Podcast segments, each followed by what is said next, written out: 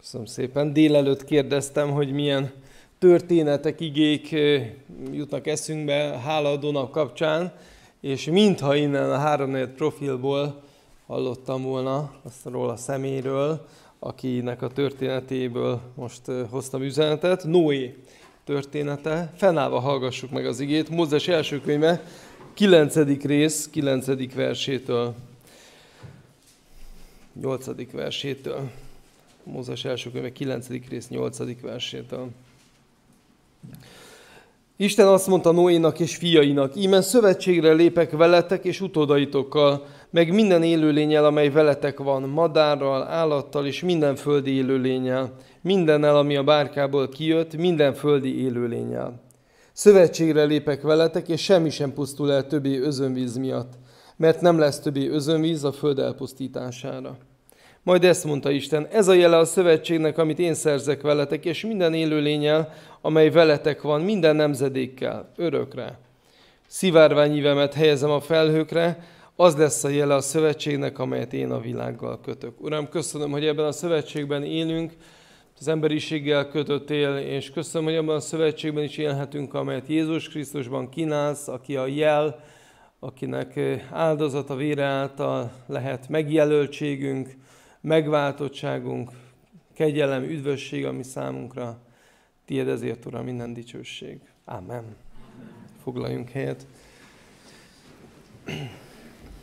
Délelőtti kicsit talán riasztó bibliai szereplő választás után gondoltam legyen egy kedvesebb, bejáratottabb, Noé, az ő története, bár az ő történetét sem mondanám vidámnak, könnyednek, felszabadultnak, valamiért, talán a történelmi idők súlya, vagy valami mások miatt is, valahogy két ilyen hála okot, hála adást, hála gyakorlatot, háladó személyt választottam, kérve az Urat, hogy ő vezessen ebben, és, és ő adjon üzenetet ez ige által. Úgyhogy így hozom elétek Noé történetét, amely Hát Isten gyermekei, Isten népe szempontjából persze egy túlélési történet, egy óriási kaland és győzelem.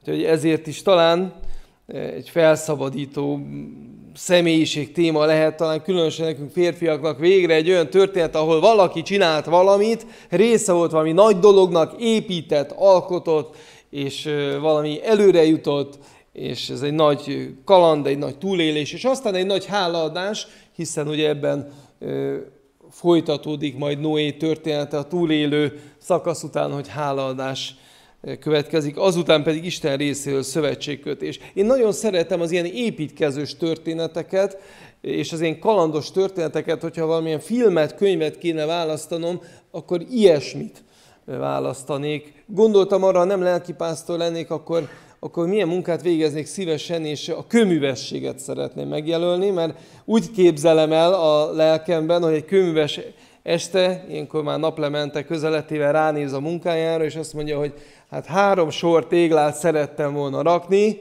csak kettő sikerült, de az ott van, és holnap reggel, ha jövök, akkor az ott vár, és arra akkor megint szeretnék majd három téglasort eh, rakni. Lehet, hogy megint csak kettő fog sikerülni. Hát ilyen eh, álmaim vannak, majd ha van könyves egy gyülekezetben, akkor elmondhatja, hogy milyen amúgy a könyvesek élete.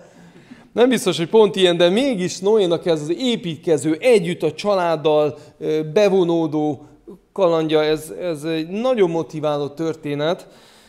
És azt mondják nekem, hogy Noé és hálaadás, akkor úgy bevillannak ezek a jó érzések, jó élmények, tényleg a régi hálaadók és sok-sok minden.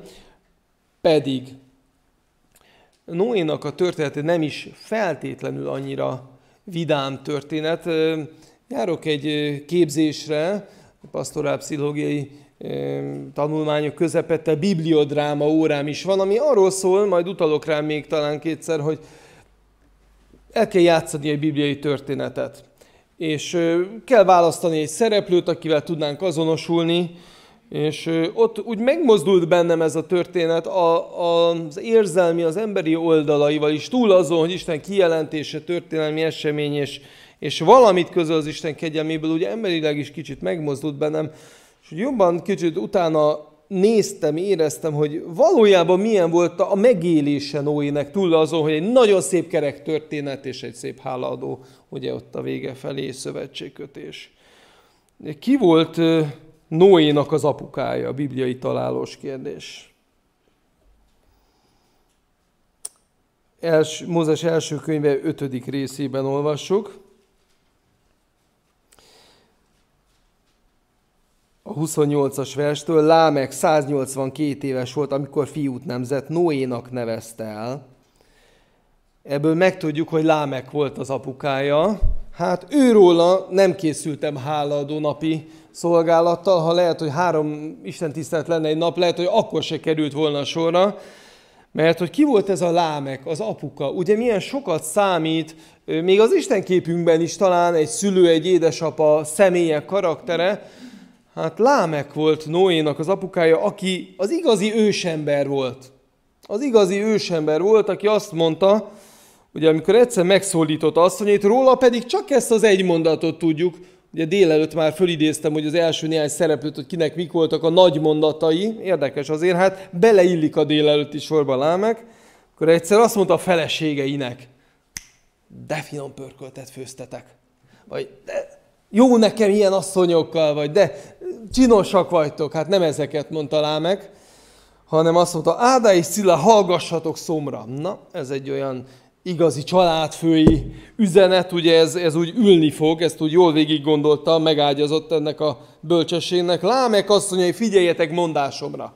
Hát most már a vésnökök is fölkészültek, hogy ezt majd bevéssük, mert ez most nagyon, nagyon jó gondolat lesz az asszonyok is már figyeltek, hogy itt valami nagy dicséret, vagy valami jövőbe mutató perspektíva, hogy merre megy a család, a, a törzsünk.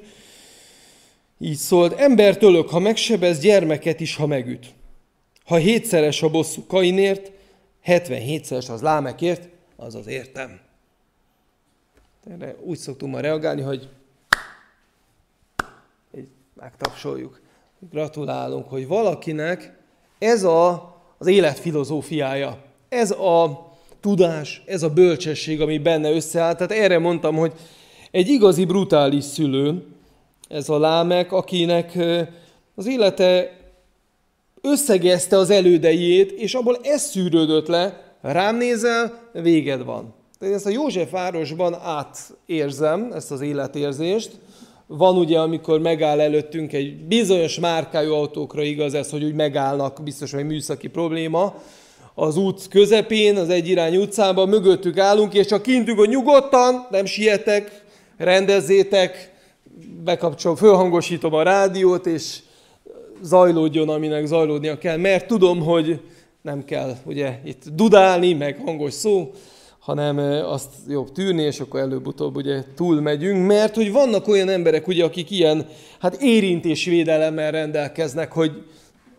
tényleg biztosítják a saját biztonságukat. Milyen érdekes ez a biztosítás, ha már ezt a szót említettem. Ugye Kainra hivatkozik Lámek, akinek egy nagyon furcsa biztosítási kötvénye volt. Ez pedig így szólt ez a biztosítási kötvény. Lehetne erre egy vállalkozást építeni, valamilyen biztosító, vagy éppen ö, ilyen testőr cégnek, hogy ha megölnek téged, akkor nagyon durva bosszút fogunk állni. Nem tudom, ki az, akit érdekelne egy ilyen ajánlat. Hát nem így szoktak pont ugye kampányolni ezek a cégek, hanem úgy, hogy nem fog téged bántani senki, de ez az ősi hát biztosítási kötvény működött. És ez elég volt ez a fenyegetés egy Kainnál, Lámeknek ez tetszett, és azt mondta, hogy na ez jó lesz nekem, csak meg hétszerezzük, vagy tízszerezzük, vagy 70-szer hétszerezzük, és akkor ez jó lesz. Milyen érdekes, hogy miközben egy ilyen ember, de milyen lelke van, ugye ott tartottam az 1 Mózes 5.28-nál, hogy 29-nél, hogy Noénak nevezte el, és ezt mondta, ő vigasztal meg bennünket kezünk fáradtságos munkájában a termőföldön, amelyet megátkozott az Úr. Halleluja! Mondanánk, csak ugye nem nagyon illene ehhez a mondathoz.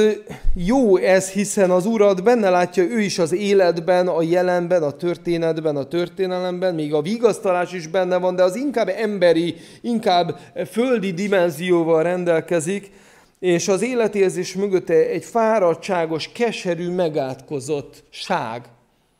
Lámek egy ilyen traumatizált ember volt, és a viselkedésében ezt csak elfedni próbálta durvasággal, ahogy erre délelőtt is utaltam, már egy sebzett lelkű ember volt. Hát ő Noé apukája.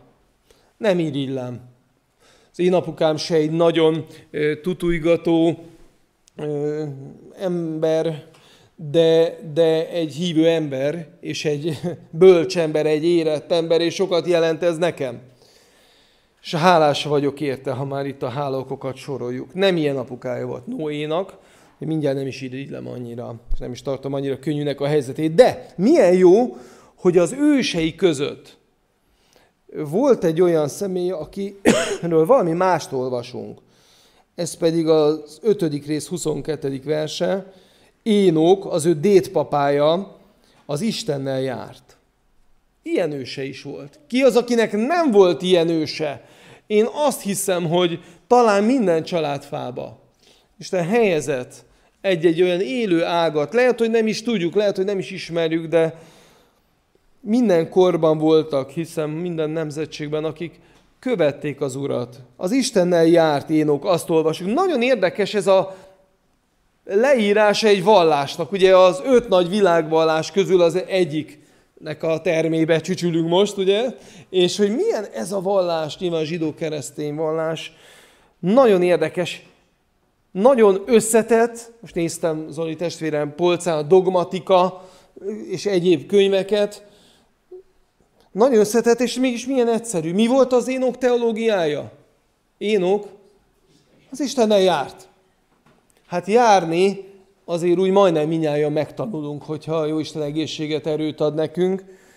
Nem nehéz dolog. A zsidó keresztény vallás, ami egészen különleges az ókori és az azóta való vallások történetében, mert a középpontjában nem egy rítus áll, nem egy szokás, most kapaszkodjunk meg, nem egy épület, nem összejövetelek, nem liturgia, hanem kapcsolat Istennel. A legmélyebb meghatározása hívő ember életvitelének ez lehet, hogy Istene jár. Egyszer meglátogattam egy idős nénit, egyik szolgálati helyemen, nagyon idős néni volt, és mondta, hogy már évtized óta özvegy, és kérdezem, milyen ember volt a férje? Hát azt mondja, hogy jó ember volt. Jó.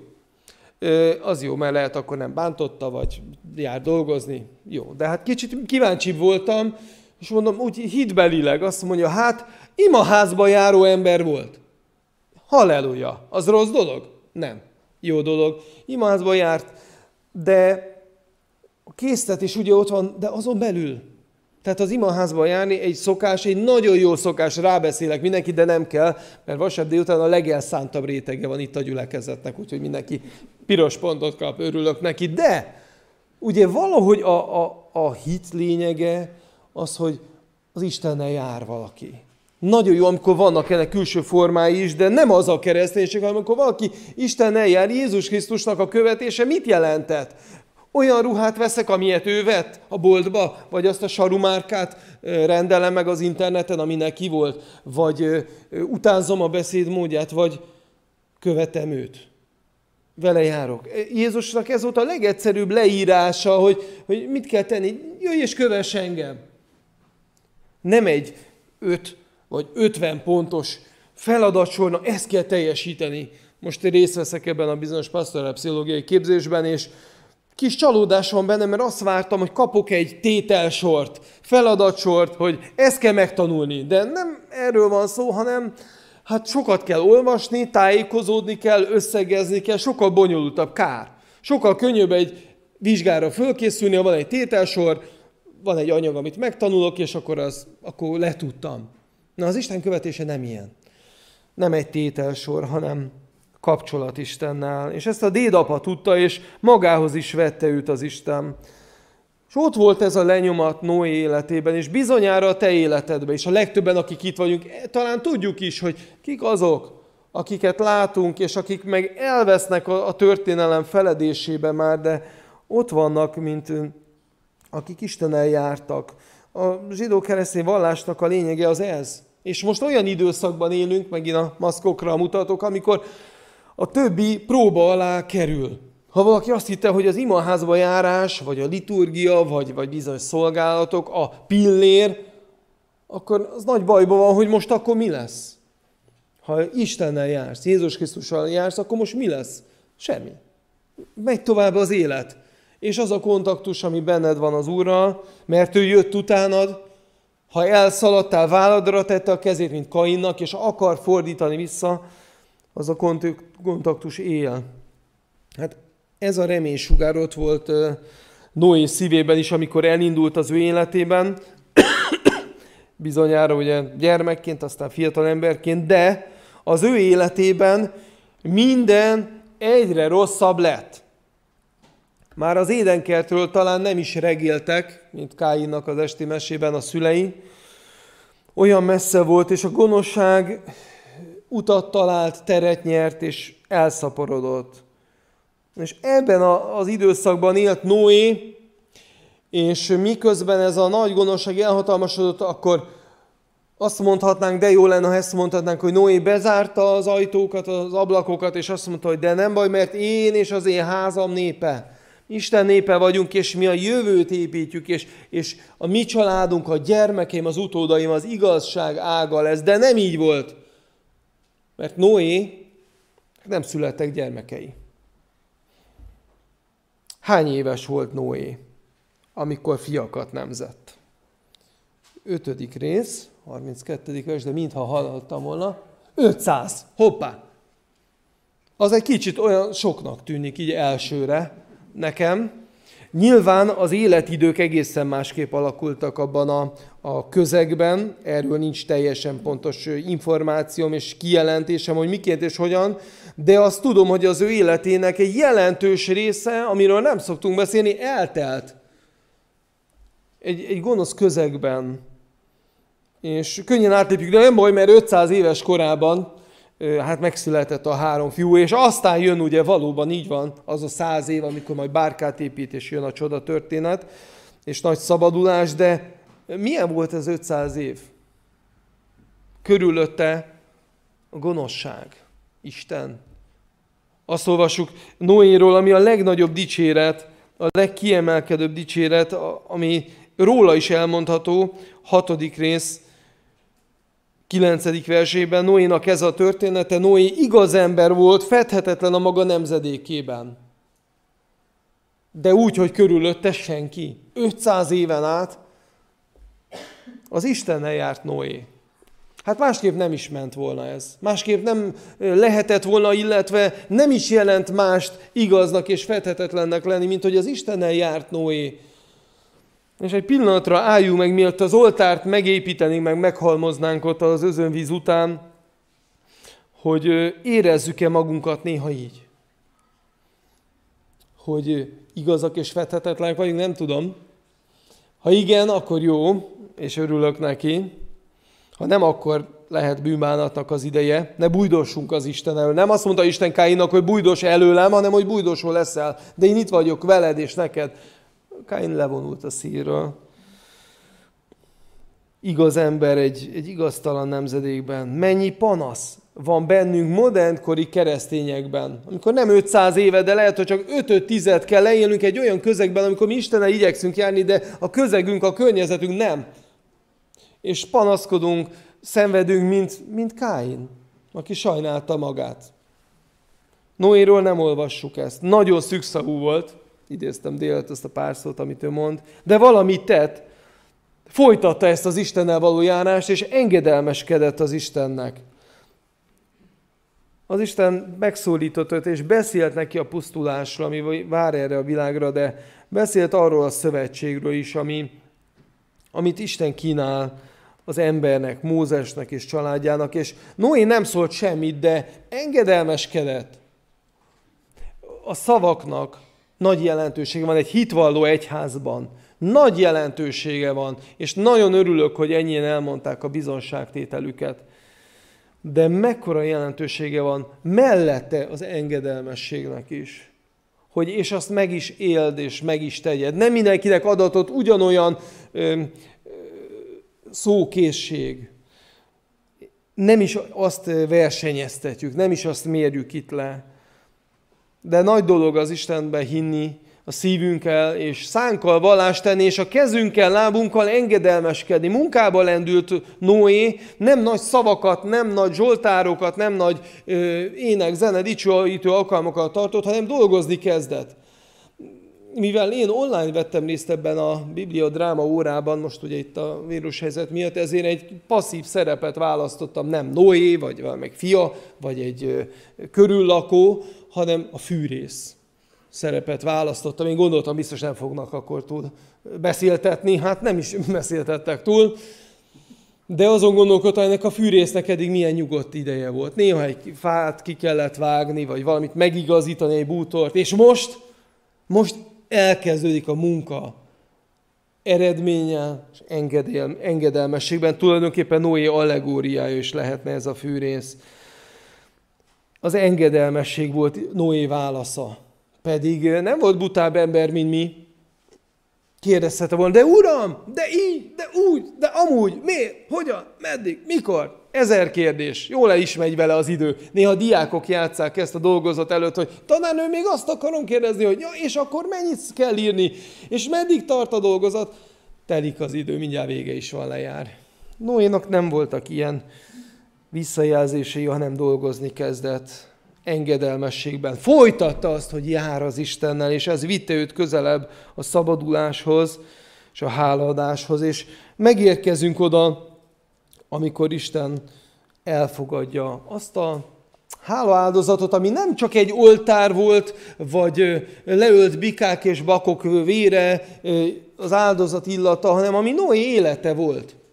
Mert egy engedetlen Istennel nem járó élet után hiába mutat be ezer bika áldozatot valaki Ószövetségben később le is beszélte Isten az ő népétel, és azt mondta, ne gyötörjétek magatokat, mert ez nem így működik, hogy velem járás nincs, áldozat van, hanem járjatok velem egy úton. Az Úr Jézus is arra hívta az övét, kövessetek engem. Istennek ez a behívása, a lábnyomába, a követésébe, ez, ami Számunkra az ajtó a hálaadáshoz is, ez a mi hitünk, hogy Isten valamit kínál. A felolvasott ige a szövetségről szólt. Mit mond Isten? Íme szövetségre lépek veletek és utódaitokkal. És elmond egy nagy ígéretet, és a szivárványt oda teszi az égre. Mit mond erre Noé? Semmit. Ezt most nem minősítem jobbról vagy balról, hanem csak megállapítom, hogy ezt a szövetséget Isten kötötte. Nem azt mondta, hogy Noé és én megkötöttük, hanem azt mondta, hogy én szövetséget kötök. Olyan ez, mint amikor a szivárványnak a, a végét, mint egy horgászbot lenne, csak itt tudom elmondani, az egyik oldalról tartja az Isten. És a másik fele valahogy, hogy nincs meg. Nem tudom, ki az, aki indult már szivárvány után, hogy megkeresse a, legalább az egyik végét. Nincs meg. Nem, nem az a titok, hogy szorítom, az Isten tartja egyik oldalról, én a másikról, na milyen erős ez a szövetség, hanem azt köszöni szépen, az Isten tartja.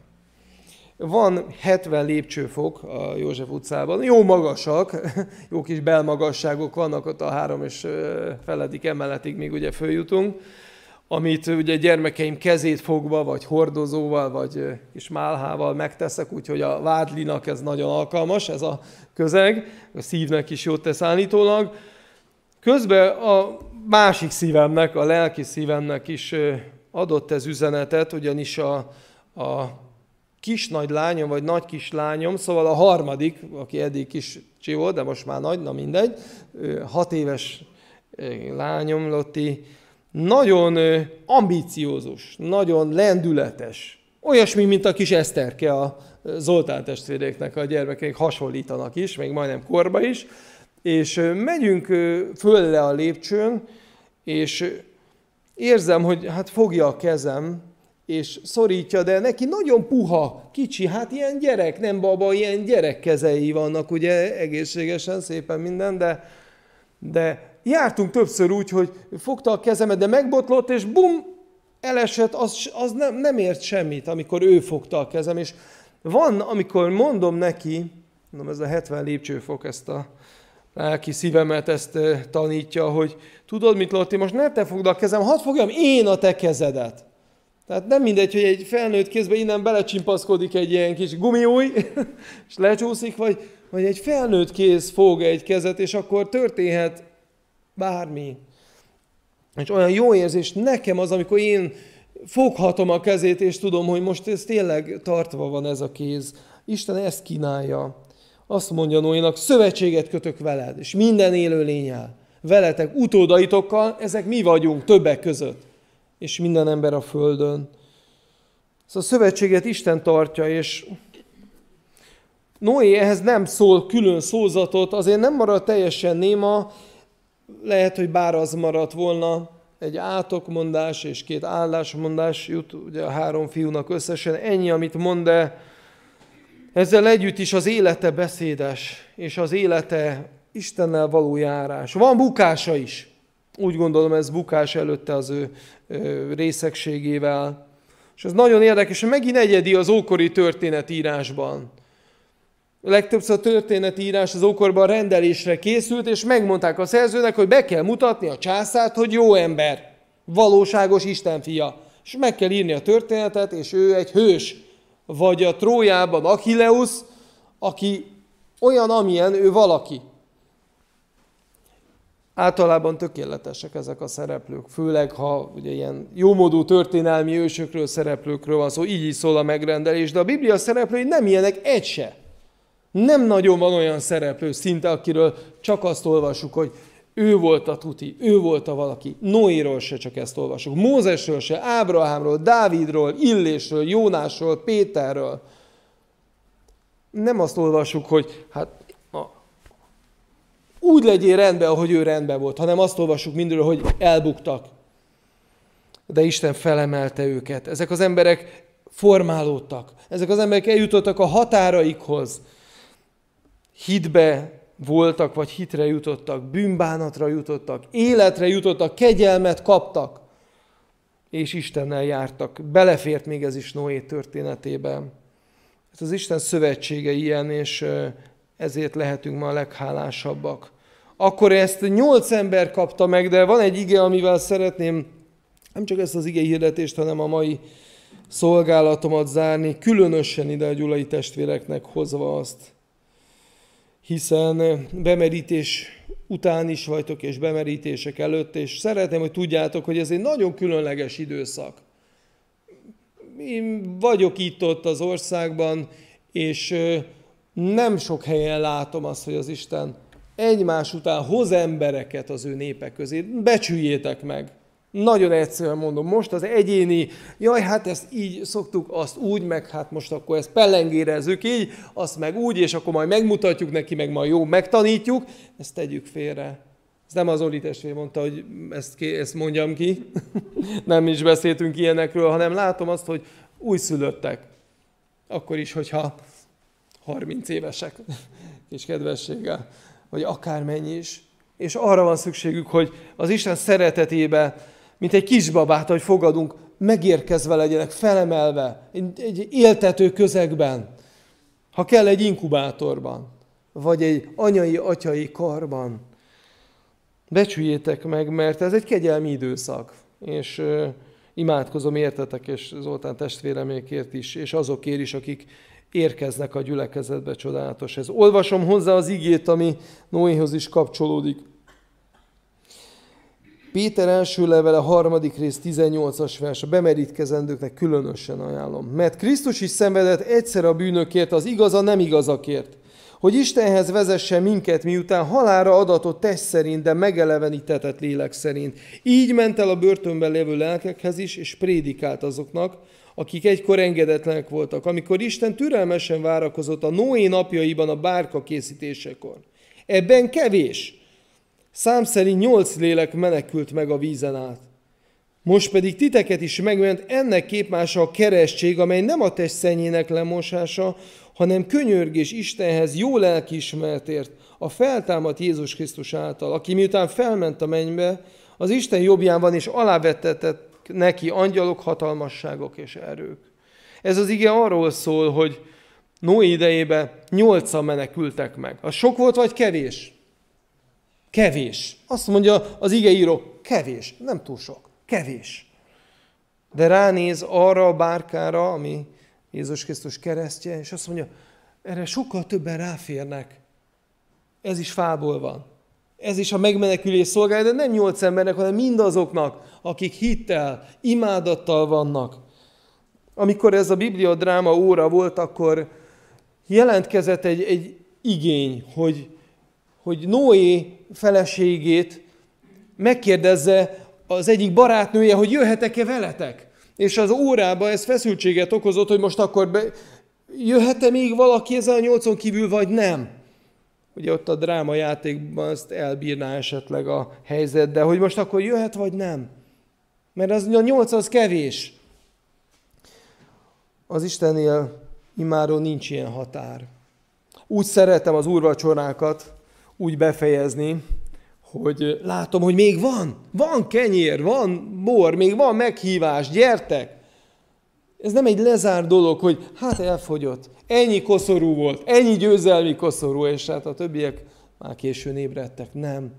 Hanem ma, az ő szavát halljátok, meg ne keményítsétek a szíveteket. Az Istenek a kegyelme, az irgalma nyitva van még Noénak is. Még Noénak is, akinek az életébe belefért botlás bűn, de hiszem, hogy volt helyreállás, és Istenen járt. Erre hívlak benneteket, imádkozzunk most. Uram, köszönöm neked, hogy Te vagy az Úr, köszönöm neked, hogy előtted vagyunk, és hálátod ezért a gyülekezetért. Köszönöm ezt a különleges időszakot, hogy hívsz és hozol embereket, lelkeket. Uram, köszönöm, hogy nem nyolcat. Köszönöm, hogy nincs számhatár, nincs korlát, hogy valaki ne férne el a te mennyei tenyereden, hogy ne lenne elég a kegyelem, a keresztnek a győzelme. Köszönöm, hogy az ajtó nyitva van, és lehet jönni, és imádkozom azokért, akik elindultak most, és imádkozom azokért, akik lehet, hogy 25, 50, 70 éve indultak el, vagy bármikor is. Nem jó veled járni. Ez az én hitemnek, az én vallásomnak a, a legtömörebb összefoglalása, hogy én veled járok, Uram, és ezt szeretném ma megerősíteni. Köszönöm, hogy a szövetséget azt te tartod, egy kézzel. Azt nem én tartom, de jöhetek ennek a kegyelmébe, jöhetek ez alá, a kegyelem alá, és az betakar. Köszönöm Jézus Krisztust, hála ő érte, és hála azért, hogy a hívásodat meghallottuk, és hogy veled járunk. Hála az újonnan érkezőkért, és hála mindazokért az ajándékokért, áldásokért, amiket még ez mellé oda rendelsz az életünkben. Uram, tied minden dicsőség, minden imádatot megérdemelsz, tied minden magasztalás. Amen.